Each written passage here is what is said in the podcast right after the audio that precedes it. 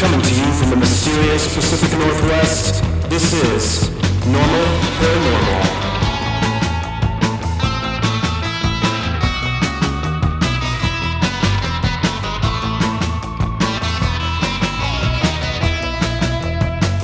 Tonight on the show, we've got Vera. She cooks. She counsels. She keeps 50 plants alive somehow. I have no clue how she does it. What we're saying is she's rad, probably a watering can, Adam. Well, she's got some spooky stories with some spooky similarities. Let's summon Vera to tell us more.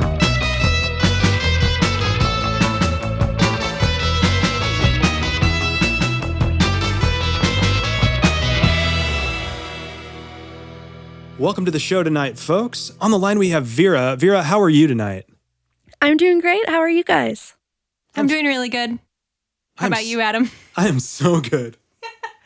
I uh, I just got a new pair of slippers, and my feet are just toasty and comfortable. Yeah, and they look comfy as hell. Uh, it's great.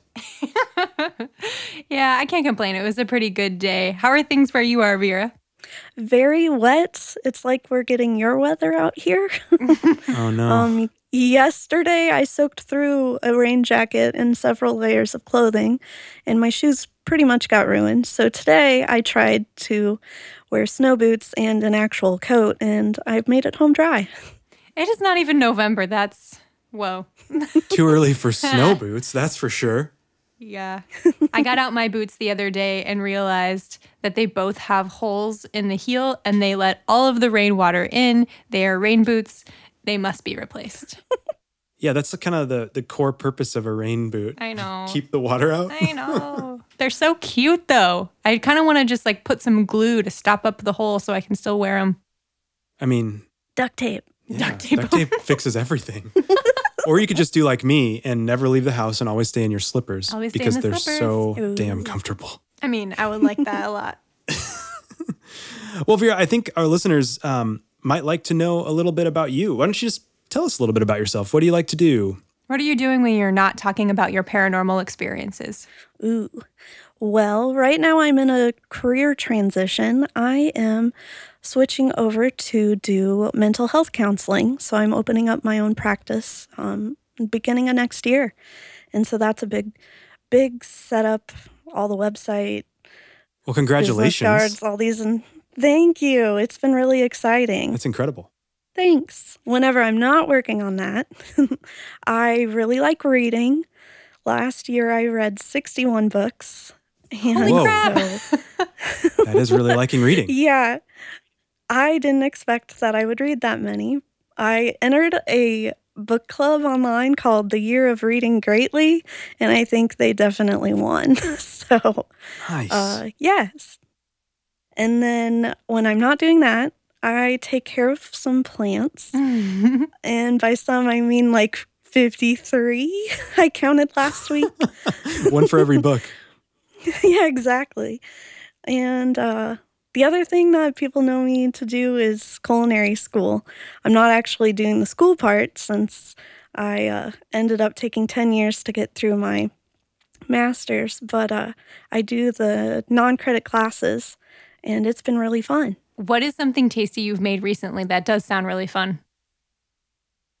Ooh, last week we made gumbo. Mm. It was really cool because there were like four different types, some with roux, okra, and sassafras.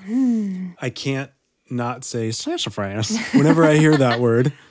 Sassafras. That sounds delicious and perfect, I guess, for the rainy weather and the, the yeah. boots. Yeah. I took a few of those classes back in the day, um, convincing myself that I would someday own a bakery. And I, my favorite part was eating the eating the food that we made at the end. Yes. Um, how was the gumbo? How did it turn out? oh, it was so good. The seafood one was the best. I bet. I feel like we tried to make gumbo maybe in one of my classes. I can't remember, but I know that most of the recipes I did like about 75% right. Like I should have gotten a C for sure. But on the last day of class, the teacher took me out in the hallway and he did this with every student to tell them what their grade was going to be. And the first thing he said to me was just, You're not the best. I was like, Yes, I know. but you showed up every time. You never asked to leave early. You never complained. I'm going to give you an A. I thought that was the kindest thing he could have done. Oh, That's awesome. that's amazing. Is that why you have me do all the cooking? Maybe. I just, I don't have the patience for it. Like, it is an art. I have patience for like one kind of art, and that's writing. And cooking is just not that for me. I enjoy eating though, which is probably why I liked the end of class the best. Yeah, I mean, Yes. I feel like I'd be in the same boat. well, it sounds like you have a lot going on. You know what, though? I feel like there's a, a small thread here because when we talked about your experiences, uh, you know, outside of this interview, you have a, actually quite a few experiences throughout multiple phases of your life, and um, I'm really excited uh, for you to share those stories. Um, so I'd love it if if we could get into that. Oh, of course. I'm excited too. Yeah, tell them in, in any order you wish, but this sounds fascinating. I'm thinking the best way would be to do chronological, um, just because I can keep track Sure. better. Maybe that'll help you guys keep track better. So, the first set of three experiences all happened in a very small house here in Midtown Omaha.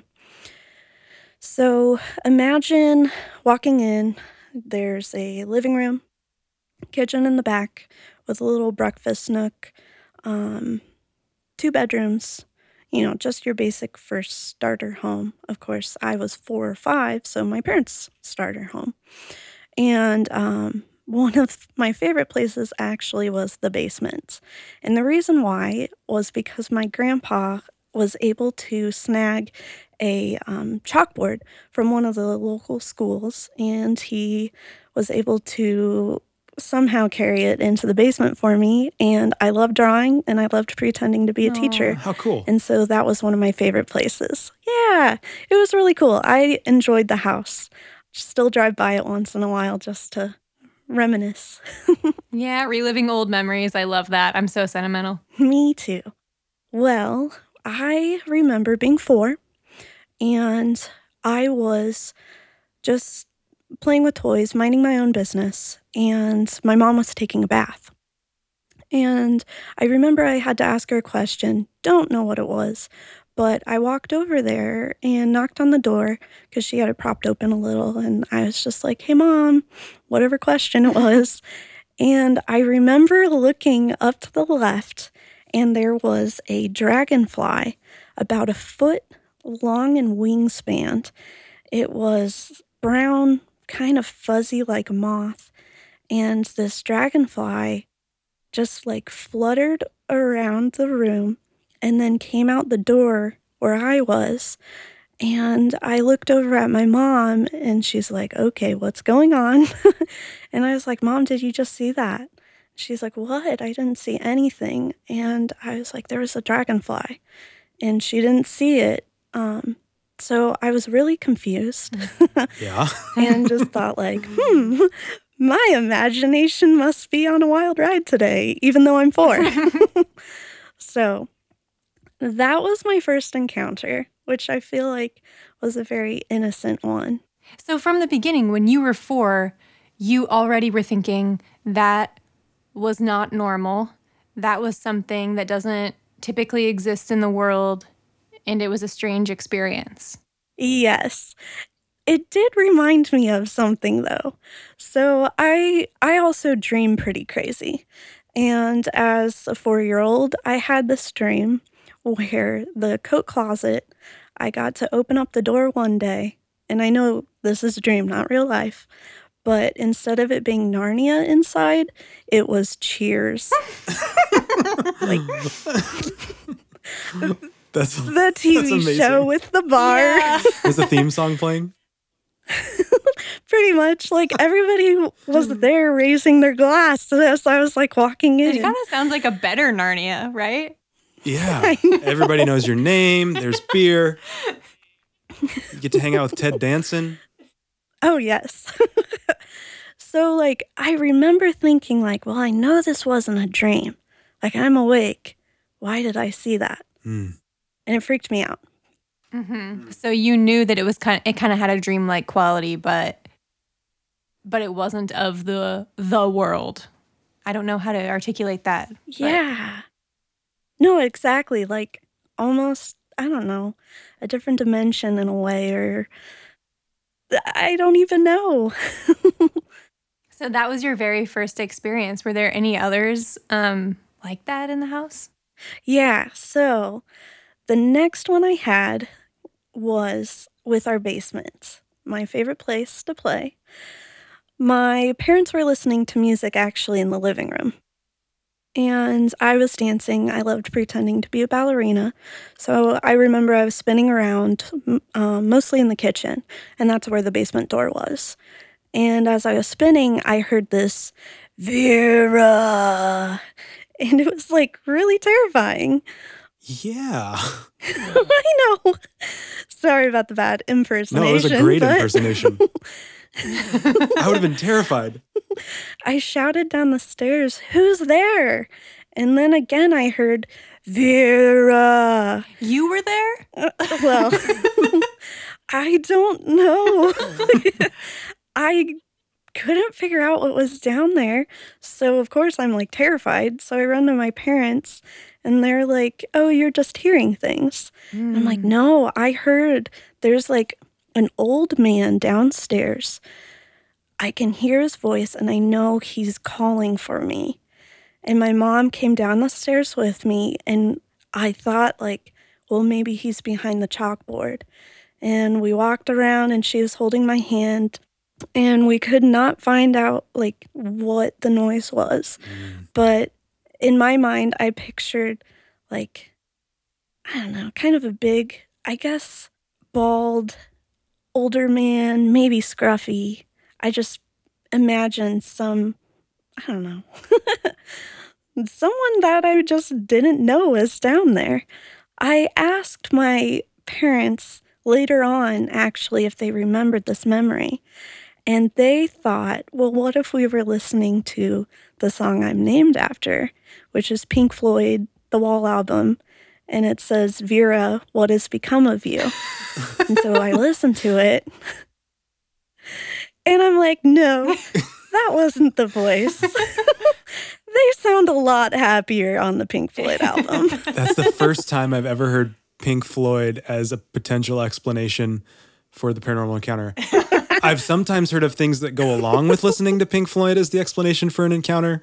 Um, but it's like, But- it's not like, oh no, that was just the record. It's just the song. Maybe playing it backwards. If they were playing Yeah. it backwards, I've heard that. Might have been. but but it's interesting that they already or not already but that they have an explanation for what happened like you know we always when we can't explain something we are on a search for that explanation you know and they're like maybe it was this maybe it was this maybe it was this and it's like kind of uncomfortable to consider if it's not any of those explainable things and it was a voice that you heard and you still don't know where it came from like how creepy mm-hmm. oh, totally. My favorite thing, though, is that it seems like you immediately pictured the Quaker Oats man as the person making the sound. he has uh, hair Oh, yeah, he and a does have hat. hair. He's not bald. Wait, but it he has might be a hat. wig. It could be a wig. It looks like a wig. Anyways, I'm sorry. I don't mean to make light of it, but that is the first thing that popped in my head when you No, said that. it's so funny.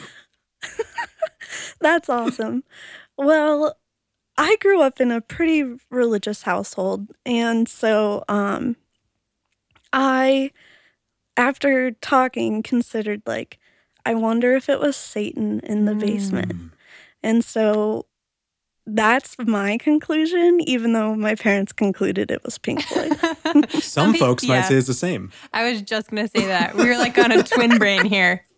Um, so was your mom convinced? Was she trying to tell you, no, nothing happened. See, I'm gonna show you, or was she more like, oh, interesting. Let's go look together. You know, what was her reaction when she took you down? Yeah, I think, I think, well, we had an entrance down there too. I think she wanted to show me that nothing was down there, but I also remember her being creeped out like, maybe something is down Mm. here. Mm-hmm. Like she wouldn't have been able to just brush it off unless she went herself to go see, yeah, definitely. pretending to be brave so that Vera's not scared anymore, even though your mom was probably scared too. Exactly. So is that it that happened in that house, or are there more stories from this place as well? Yes, there's one more. So I was living in the same house. I think it was about a year later, so I was about five, maybe close to six. And um, of course, being a kid, I couldn't get a glass out of the cabinet unless if I had pushed a chair over to the counter and did, you know, that little counter crawl thing that all kids do, or at least we did. Our cat also does that. yes. so I remember it was on the right side of the sink. I opened up the cabinet door, and the same dragonfly that I remember seeing came out of the glass that I was grabbing, and the glass was upside down. So somehow Whoa. This dragonfly fit into it, and I took the glass out of the cabinet, and the dragonfly like flew out of the glass and fluttered around the ceiling and disappeared in thin air. Hmm. And did you recognize it? I remember it being that same brown, fuzzy, like foot long wingspan dragonfly. Do you think the dragonfly symbol holds any significance? Or was it just a a random thing that appeared to you? It just seems so random. Like, honestly, I am terrified of every bug. and so it's not like I was excited to see it by any Mm, sure. means. Um yeah, it was just very confusing. Did you tell anyone about it? Did you tell your parents? Oh yeah, I told my mom again, and she didn't seem to understand like why I saw it. And yeah, she did say though, she whenever I ask her about this time period of my life, she remembers me in my bedroom having tea parties with angels.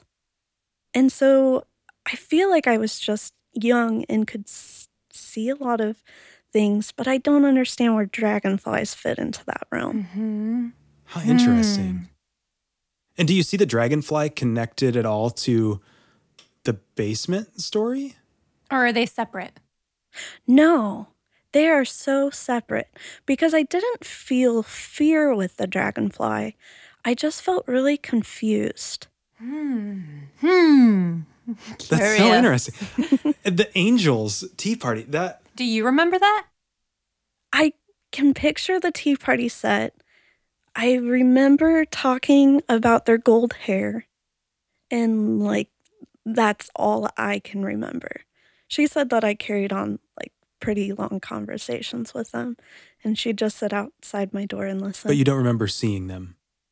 Ah, just like fuzzy gold hair, long hair, Hmm.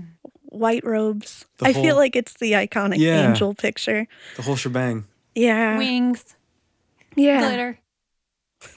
I don't remember wings. Hmm. Yeah, that's interesting. I've never thought about that before. But the dragonflies had wings. Yes. yes, very fuzzy brown gross wings. Okay, so we're now at four experiences in this house. Are there more? I honestly can't remember anymore. Okay. But there was some activity going on in this place. It would seem so. Yeah. Yeah. Okay, so you're you're in this house, you're growing up, and you've seen these things. I know this isn't the end of your stories. Tell us about the sort of next phase um, that you sort of told us about. Yeah. So the next set of experiences or encounters, as I like to call them, I was 14 years old. But I feel like I should preface a bit before this, too, that um, as I mentioned, my family was very spiritual. And um, during the ages of maybe six to 12, my dad was a pastor and um, he did a lot of um, like casting out demons from people and praying over buildings and just a lot of work with demons. So demons were like talked about frequently in my life. Okay. If that makes sense. Yeah, more than most people I would imagine. Exactly. And so I heard a lot of stories from him. Um, never really got to see anything because he was, of course, wanting to protect me from things. But it was something that I could feel and sense at times whenever I didn't feel safe. Um, but to actually see something didn't happen until I was 14. Dun dun dun. I know. Cliffhanger. okay, so I was in an apartment more out in West Omaha. And um, I remember it being close to the holidays. And my mom and her boyfriend were out on the porch. And I was inside, just kind of, I don't know, walking around through the living room. And I saw this grayish, cloudy, like demon thing with, it was like n- kind of neon yellow eyes. And I only saw it for a split second out of the corner of my eye. Oh. And I thought, like, I know. I thought, like, wait, did I really just see that? And so I turned back around and the curtain was moving. Hmm. I know. Like physically moving. Yeah, like the cur- only one of the curtains was moving by this one window. And so I thought like, hmm, I wonder if the air vent is on. You know what I mean? Like, Yeah. let's try to figure out why this just happened. Because otherwise, there's a demon in your room. I know. so like I went over there and there was no vent by that curtain and I just looked around and I freaked out. Um of course I like tell my mom what I saw and my brother, sister and her and her boyfriend all get really panicked like they they knew I saw something. They trusted that I saw something. So Hmm. um my dad was my let's safe person because I knew like oh he casts demons out of people and prays over people. So I, I remember calling him on the phone and saying like dad I swear I just saw a demon. I don't know why. I don't know where it went, but like can you pray for me? And so he prayed over the phone. Um, but I was really freaked out for a while. So that was the first time I saw and what I believe was a demonic spirit. Wow. And did you sleep in that room that night? Was it your room? It was the living room. Oh, okay. So I, yeah, it was the back corner. And I will say after that, I never really liked going over to that side of the room. Hmm. Just like the basement, like once something sort of creepy happens there, why would you why would you go back? Totally. So yeah, that was the one demonic encounter encounter there. But I had another experience too. Ooh, tell us more. This one I think is funky. yes. All right. This one probably gets to me the most out of all of them. So here we go. My mom and I had watched Mothman Prophecies. And uh, if you haven't watched the movie, basically the scene I remember the most is the beginning where this car's driving and the Mothman flies over it. And I think they get in a car wreck and all these horrible things happen because of the Mothman. So I had watched that movie, but I don't believe it was like that night or even that week. I want to say it was like a month later. I was in my bedroom and I loved listening to the radio. It was like Disney radio back then. um, and so I was just laying there, like rocking out to whoever was on. 18s or something. I started noticing these teeny little moths flying around my ceiling fan. And it, it was like one by one. Looking up at my ceiling fan, they started swarming. And it, the swarm grew more and more and more. And I probably had about, I don't know, 50 to 100 of these teeny little moths in my bedroom. Oh, creepy gross. Yeah. So, of course, I don't like bugs. This is making me feel like super freaked out. But it was late at night. So, my conclusion was like, go to sleep. and I know that's weird, but I was just like, if I turn the light off, then they'll leave. Well, I turned the light off and I had a big light outside of the bedroom window. And so they all flocked over to the window. And what got me was there were no bugs outside on the light. All the bugs were inside my bedroom trying to get to the light on the outside. Hmm. And it was Wow. February or so. So it was cold, Yeah. which usually means here in Nebraska that you don't really have moths flying around. Hmm. Right. So, yeah, I don't get that one. Where do you think they came from? Did you ever try to speculate? I honestly thought it was the Mothman. Like, I woke up and I looked around and I expected to have like little dead moth bodies everywhere or something, you know, like Yeah. all their carcasses left Some behind. evidence of what you'd seen? Yeah. Yeah. And there was nothing. So, of course, I went to my mom and said, like, this is what I experienced last night around midnight. And we honestly thought, like, the Mothman might have visited us. Whew. and were you able to sleep in that room again? I was. Thankfully, they never came back. If they would have, I don't. I don't. I wouldn't even have been able to sleep on the couch in the living room because that would have been creepy. And it's interesting how it moved from dragonfly, you know, beautiful, summery creature, to swarms of moths. Um, decidedly less so, you know? yeah. Ugh. and interesting that, you know, you've said a couple of times now you don't like bugs, that these, you know, whatever it is seems to be like taking the form of something that you already have a resistance to. Yeah, definitely. I feel like I'm being taunted or haunted. It's probably the better word. By the Mothman both times or by what? Huh. Uh, today, I really don't believe in the Mothman. Back then, I did. Mm.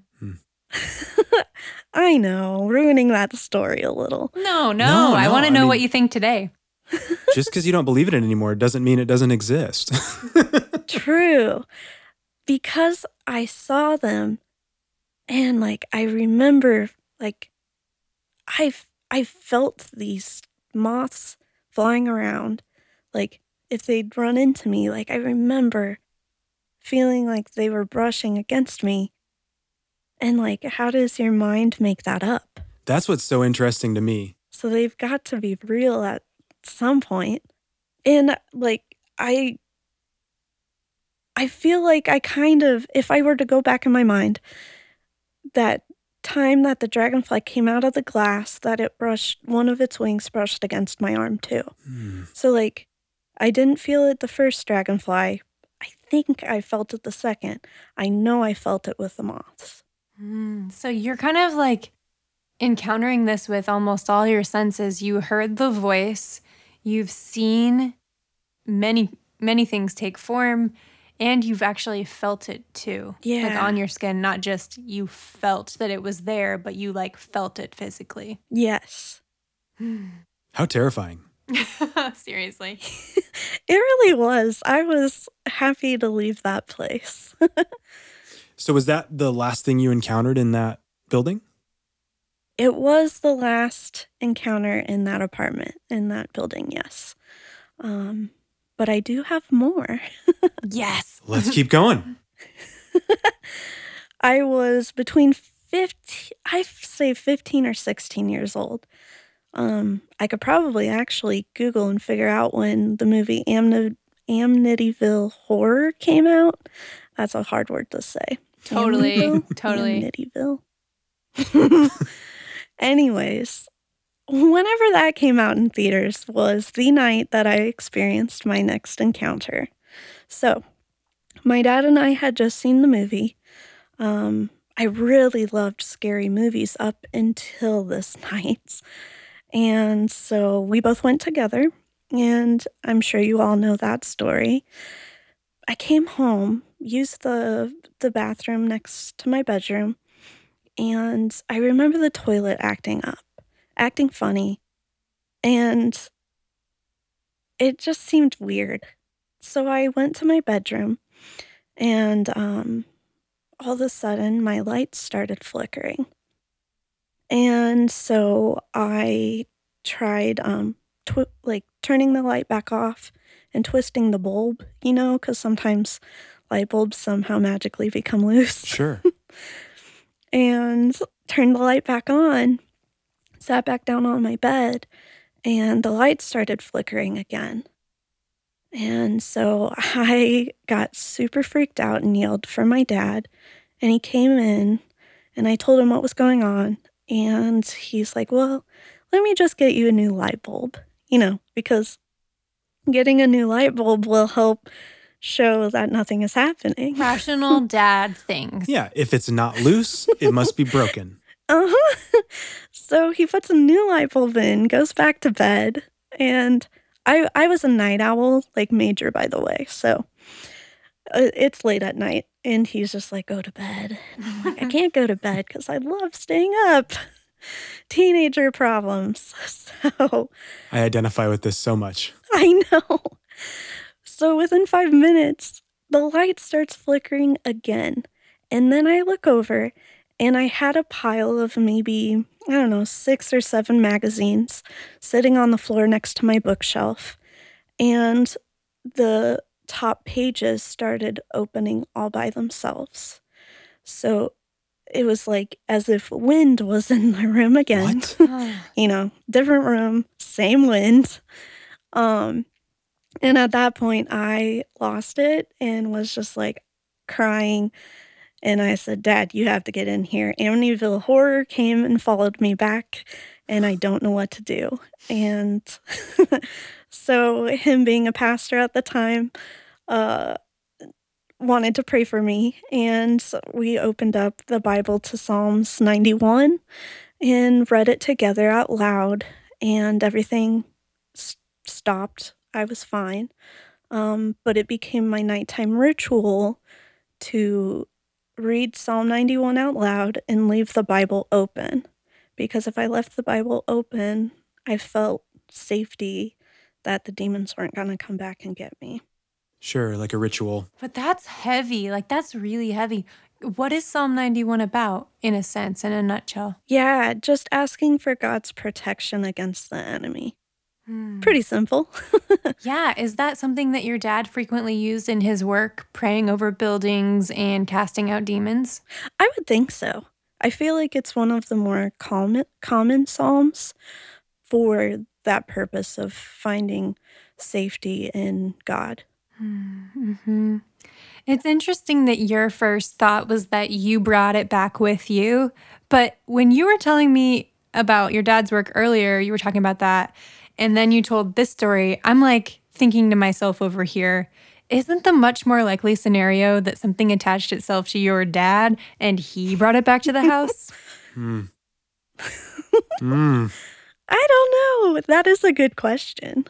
You hear about that sometimes. Adam, have you heard any stories of like attachment like that with, well, I'm thinking ghost hunters, so it's not quite the same thing, but Yeah, I mean, you do. You hear, I mean, uh, I guess the whole adage where it's like, don't get into this unless you're willing to encounter it, you know, is just the sort of normal warning that you always hear, right? Like, once you start trying to contact ghosts or trying to contact demons, um, and religious or not, like, this is not limited to, I think, you know, the, the, I guess, Christian faith's understanding um, of, of demonology or whatever. But like, I hear this from, you know, all sorts of places where it's like, I've even heard of, of prominent you know, ghost hunters, for lack of a better term, like giving it up because they were so terrified outside of their work.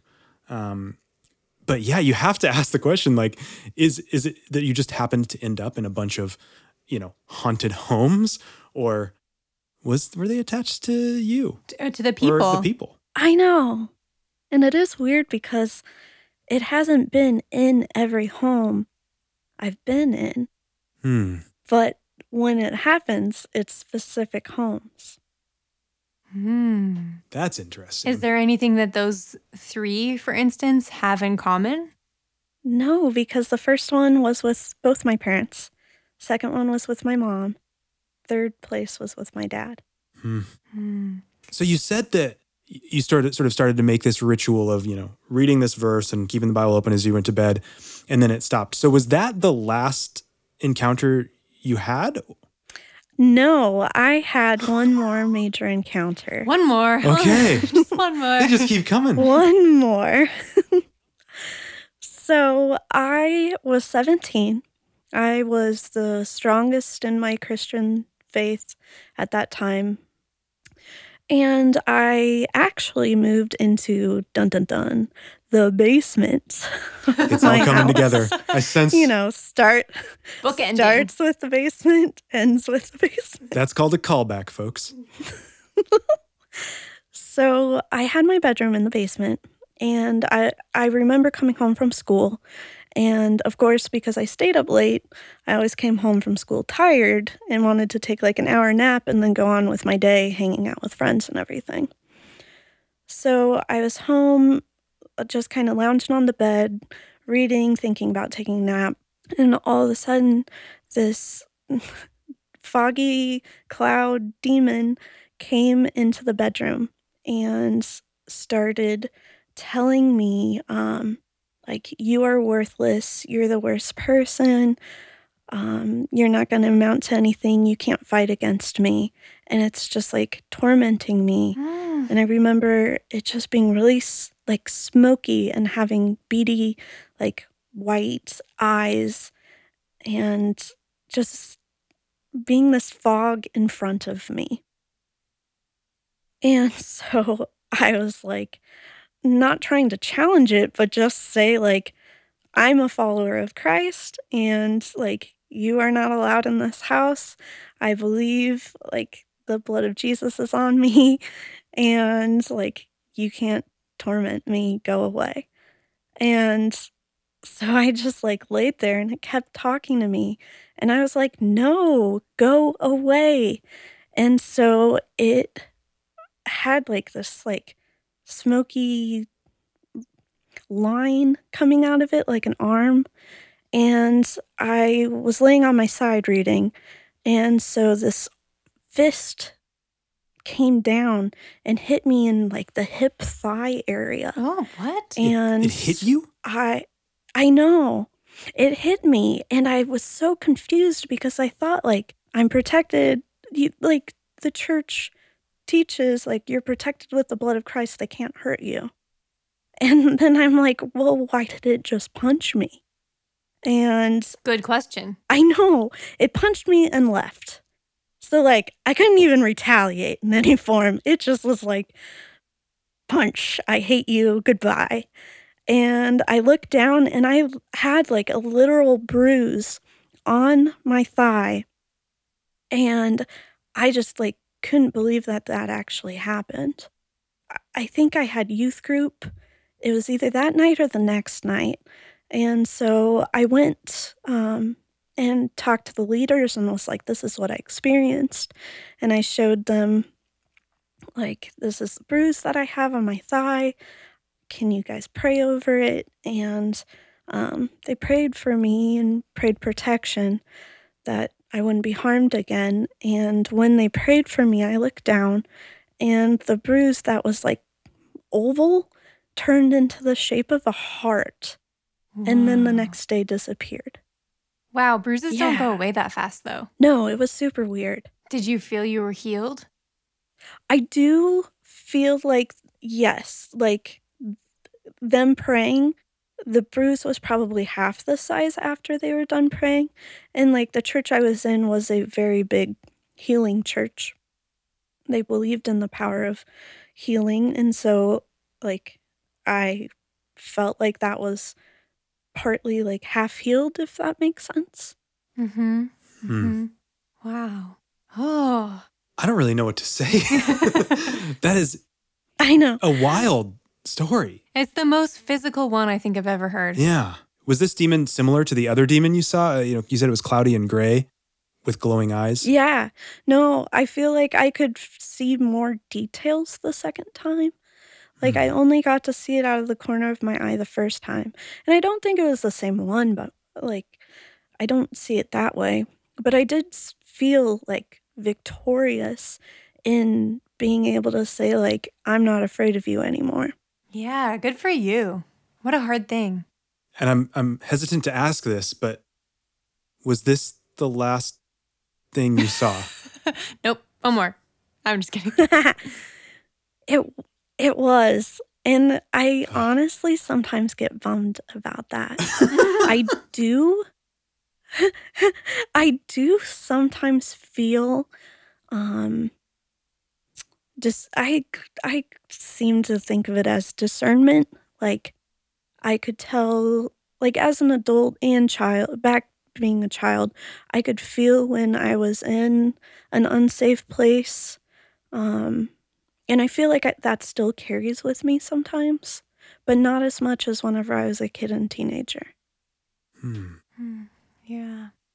So, did you believe in these things before you saw them? Oh, the dragonfly. Never would have thought about it before it happened. Sure. Sure. you know what I mean?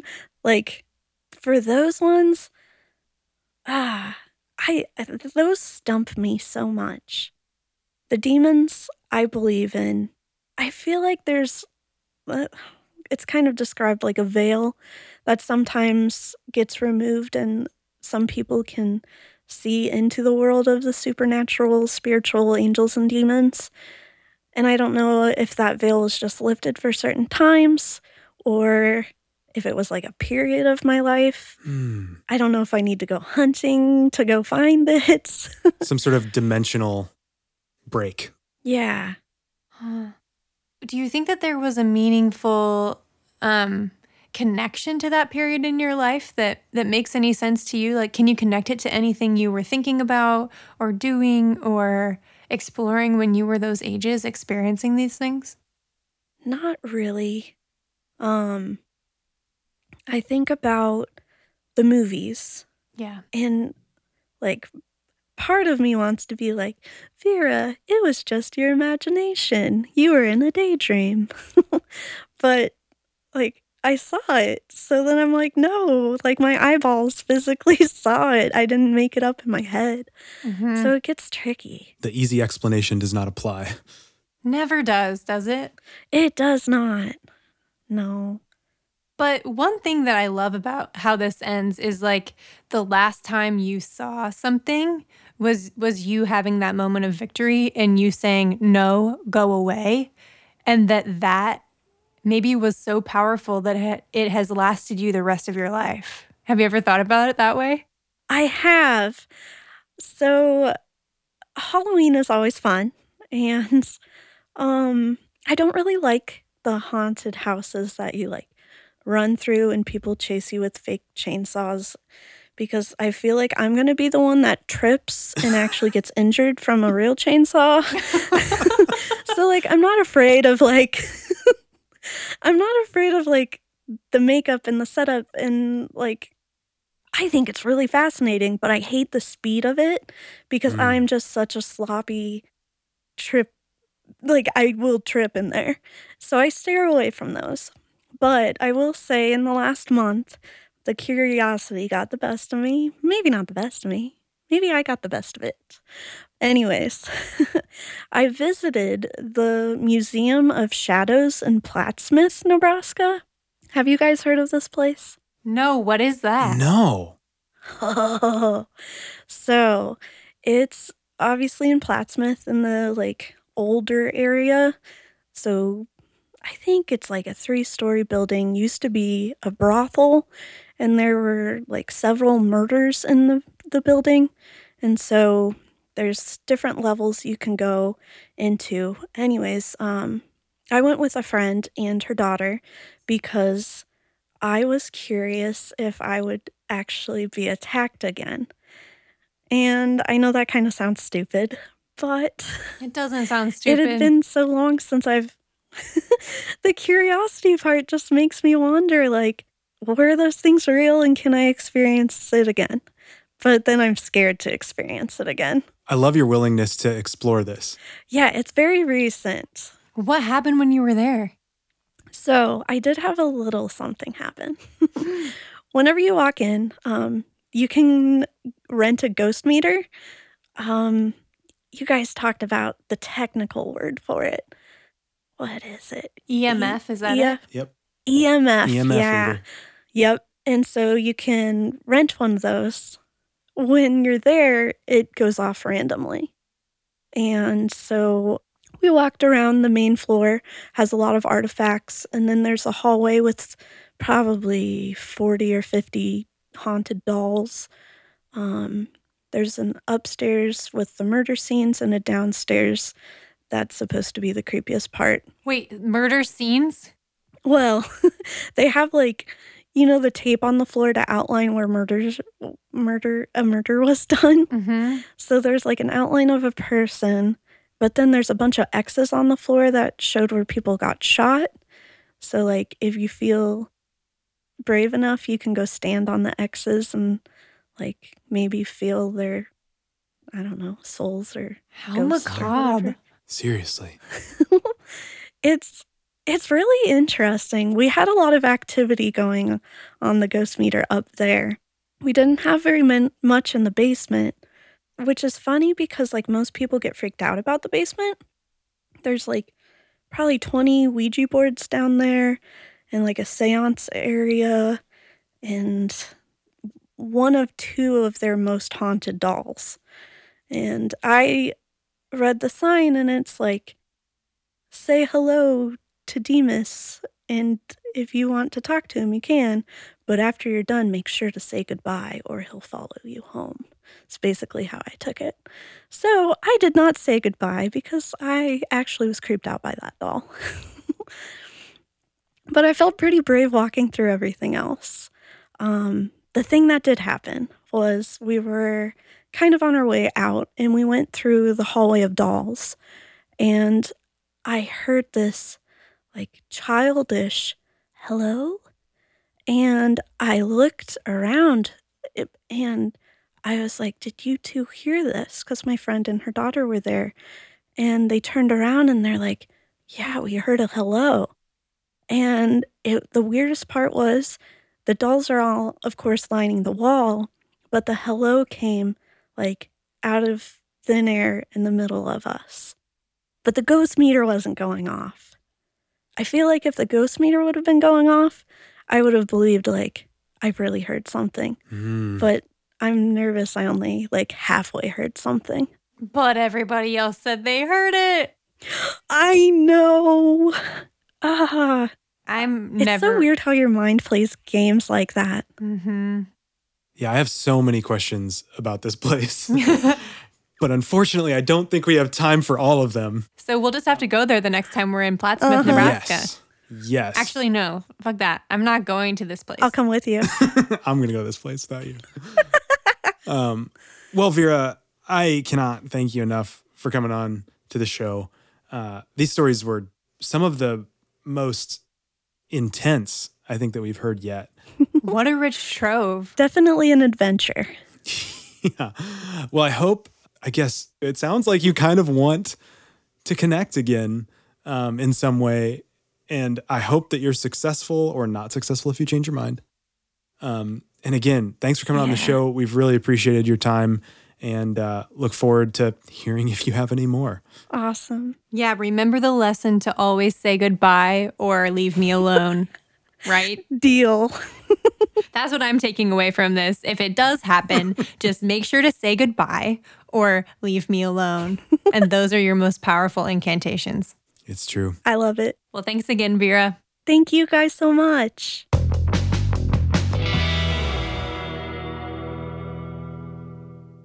So, um, are we gonna go to the Shadow Museum and like take our cats in those little backpacks that have the little window where they can look out and see all the creepy stuff too? I think they would love it. Uh, I think it would be scary for me, let alone the cats. I'm having a hard time imagining them going there.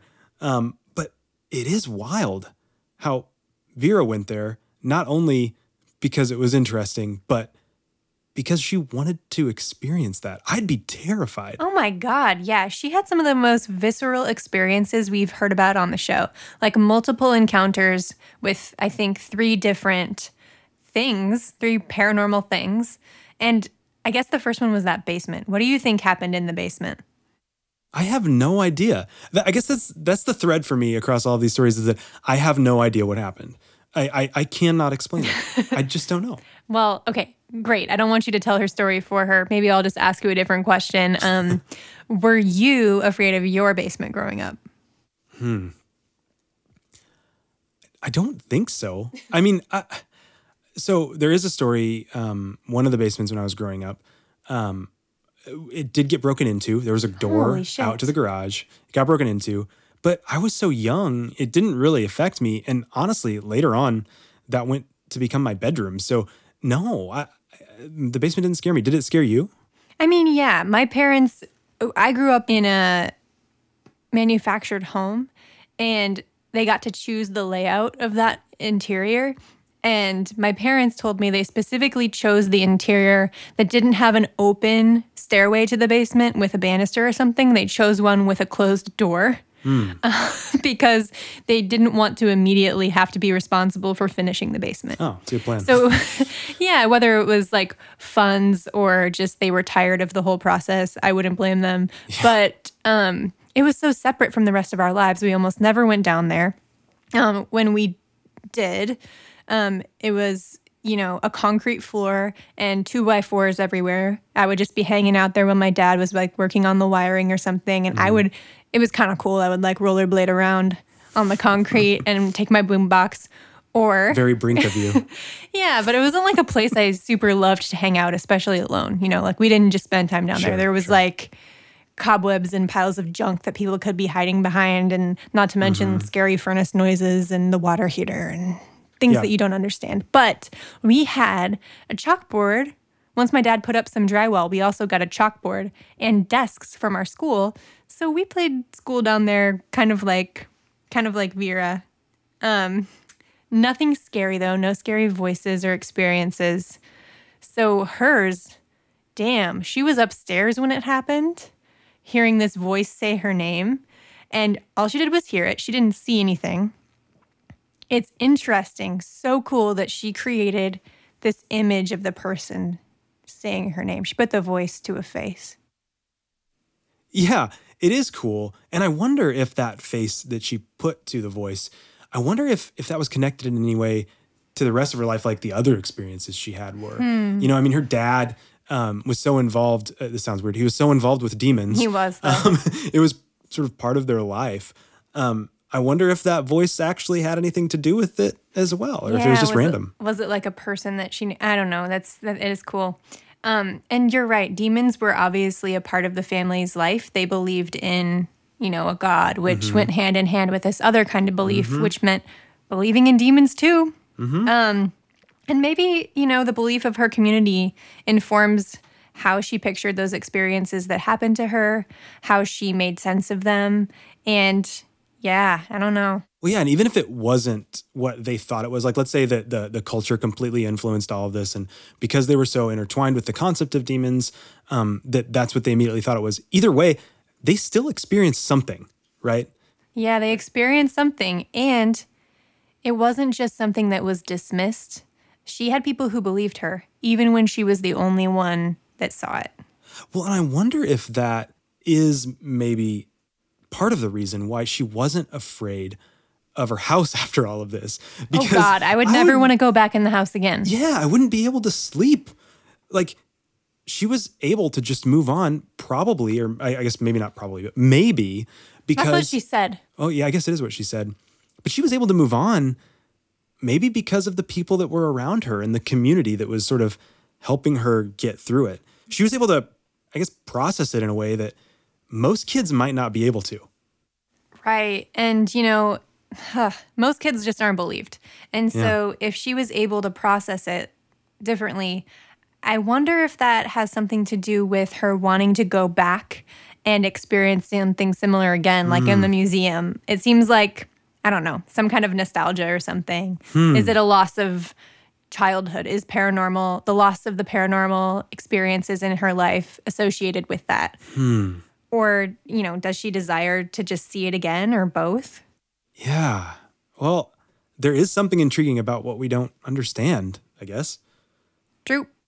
Listeners, what was the scariest thing that you ever imagined happening in your basement, in your house? And do you miss it? Tweet at us at NPN Podcast and let us know. As always, make sure to subscribe to our weekly show on your favorite podcast provider or at our website, npnpodcast.com. See you at the Shadow Museum.